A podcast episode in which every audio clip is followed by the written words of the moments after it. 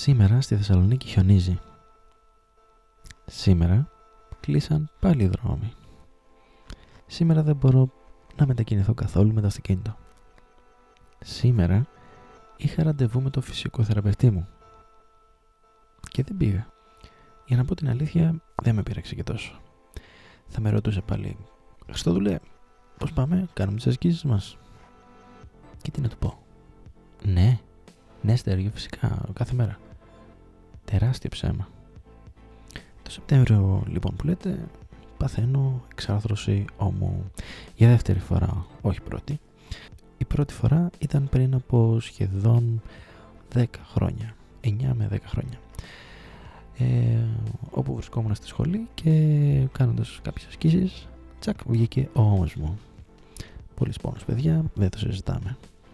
Η δεύτερη φορά, η δεύτερη φορά ήταν πριν από λίγους μήνες, το Σεπτέμβριο για την ακρίβεια, όπου κάνοντας μια απότομη κίνηση το βράδυ που πήγα να σηκωθώ, βγήκε και πάλι ο αριστερός μου όμως. Και όταν λέω βγήκε, βγήκε κρέμασε, παιδί μου. Δεν ξέρω αν το φαντάζεστε ή αν έχετε δει ή αν σας έχει πει κάποιος κάτι, αλλά είναι αυτό που σας λέω, βγήκε.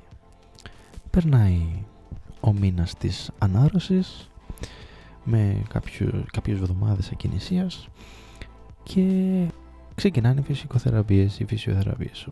Είτε φυσικοθεραπεία, φυσιοθεραπεία, δεν ξέρω ποιο είναι το σωστό, πείτε μου εσείς.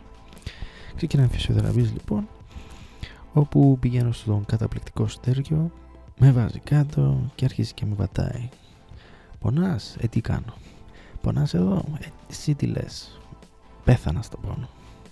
Μου λέει ότι αν πάμε για τρίτη εξάρτηση να ξέρεις ότι είναι σίγουρα ε, χειρουργείο.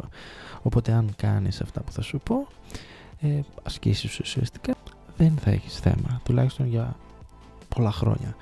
Γιατί η πάθηση αυτή είναι εκφυλιστική, δεν είναι το έπαθα έγινε τέλος. Συνεχίζει να υπάρχει και να παραμονεύει σε κάθε σου κίνηση. Κάνε λοιπόν αυτές τις ασκήσεις και άλλες και άλλες και αυτές και εκείνες και τις άλλες και δεν θα έχεις θέμα. Πρέπει όμως να προσέχεις φυσικά έτσι δεν το συζητάμε αλλά πρέπει να κάνεις να, να αφιερώσεις χρόνο στις ασκήσεις που θα σου δείξω. Εντάξει ρε Στέριο, ναι φυσικά εννοείται τι λες για την υγεία μου δεν το συζητάμε.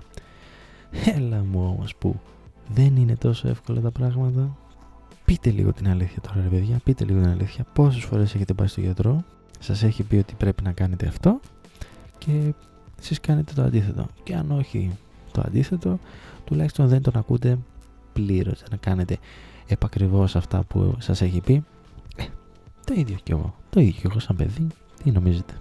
Αφορά τη ζωή μας, αφορά τη ζωή μου, για την, αφορά την καθημερινότητά μου, αφορά την υγεία μου.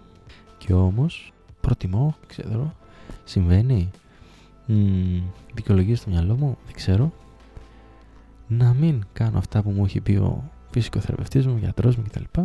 και να διακινδυνεύω την ίδια μου την υγεία. Πείτε μου, πείτε μου, το κάνετε κι εσείς έτσι. Επειδή όμως ε, στο θέμα αυτό, όσες δεσμεύσεις και αν κάνουμε με τον εαυτό μας, με τους γύρω μας, η νοοτροπία μας θα είναι πάντα αυτή. Δηλαδή αν δεν το κάναμε πριν, ακόμα και να δεσμευτούμε, σε κάτι ή σε κάποιον, δεν θα το υλοποιήσουμε. Γιατί απλά έτσι είναι ο εαυτός μας.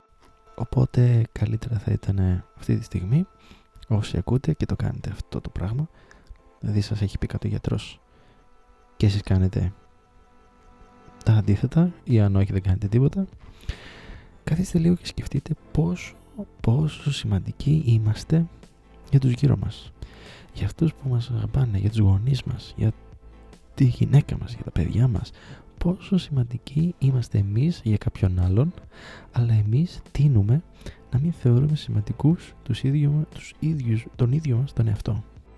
Αυτό σκεφτείτε σας παρακαλώ για σήμερα.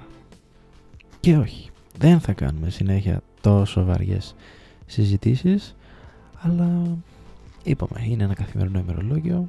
Σήμερα η μέρα μου περιλάμβανε γιατρό και σκέφτηκα ότι καλό θα ήταν να το μοιραστούμε να το μοιραστώ και να το μοιραστούμε όλοι μαζί στο Instagram Creative Mind Sessions βρείτε με εκεί πέρα για να μιλήσουμε και να ρωτήσουμε, να απαντήσουμε, να αλληλεπιδράσουμε. Μέχρι και αύριο. Σίγια!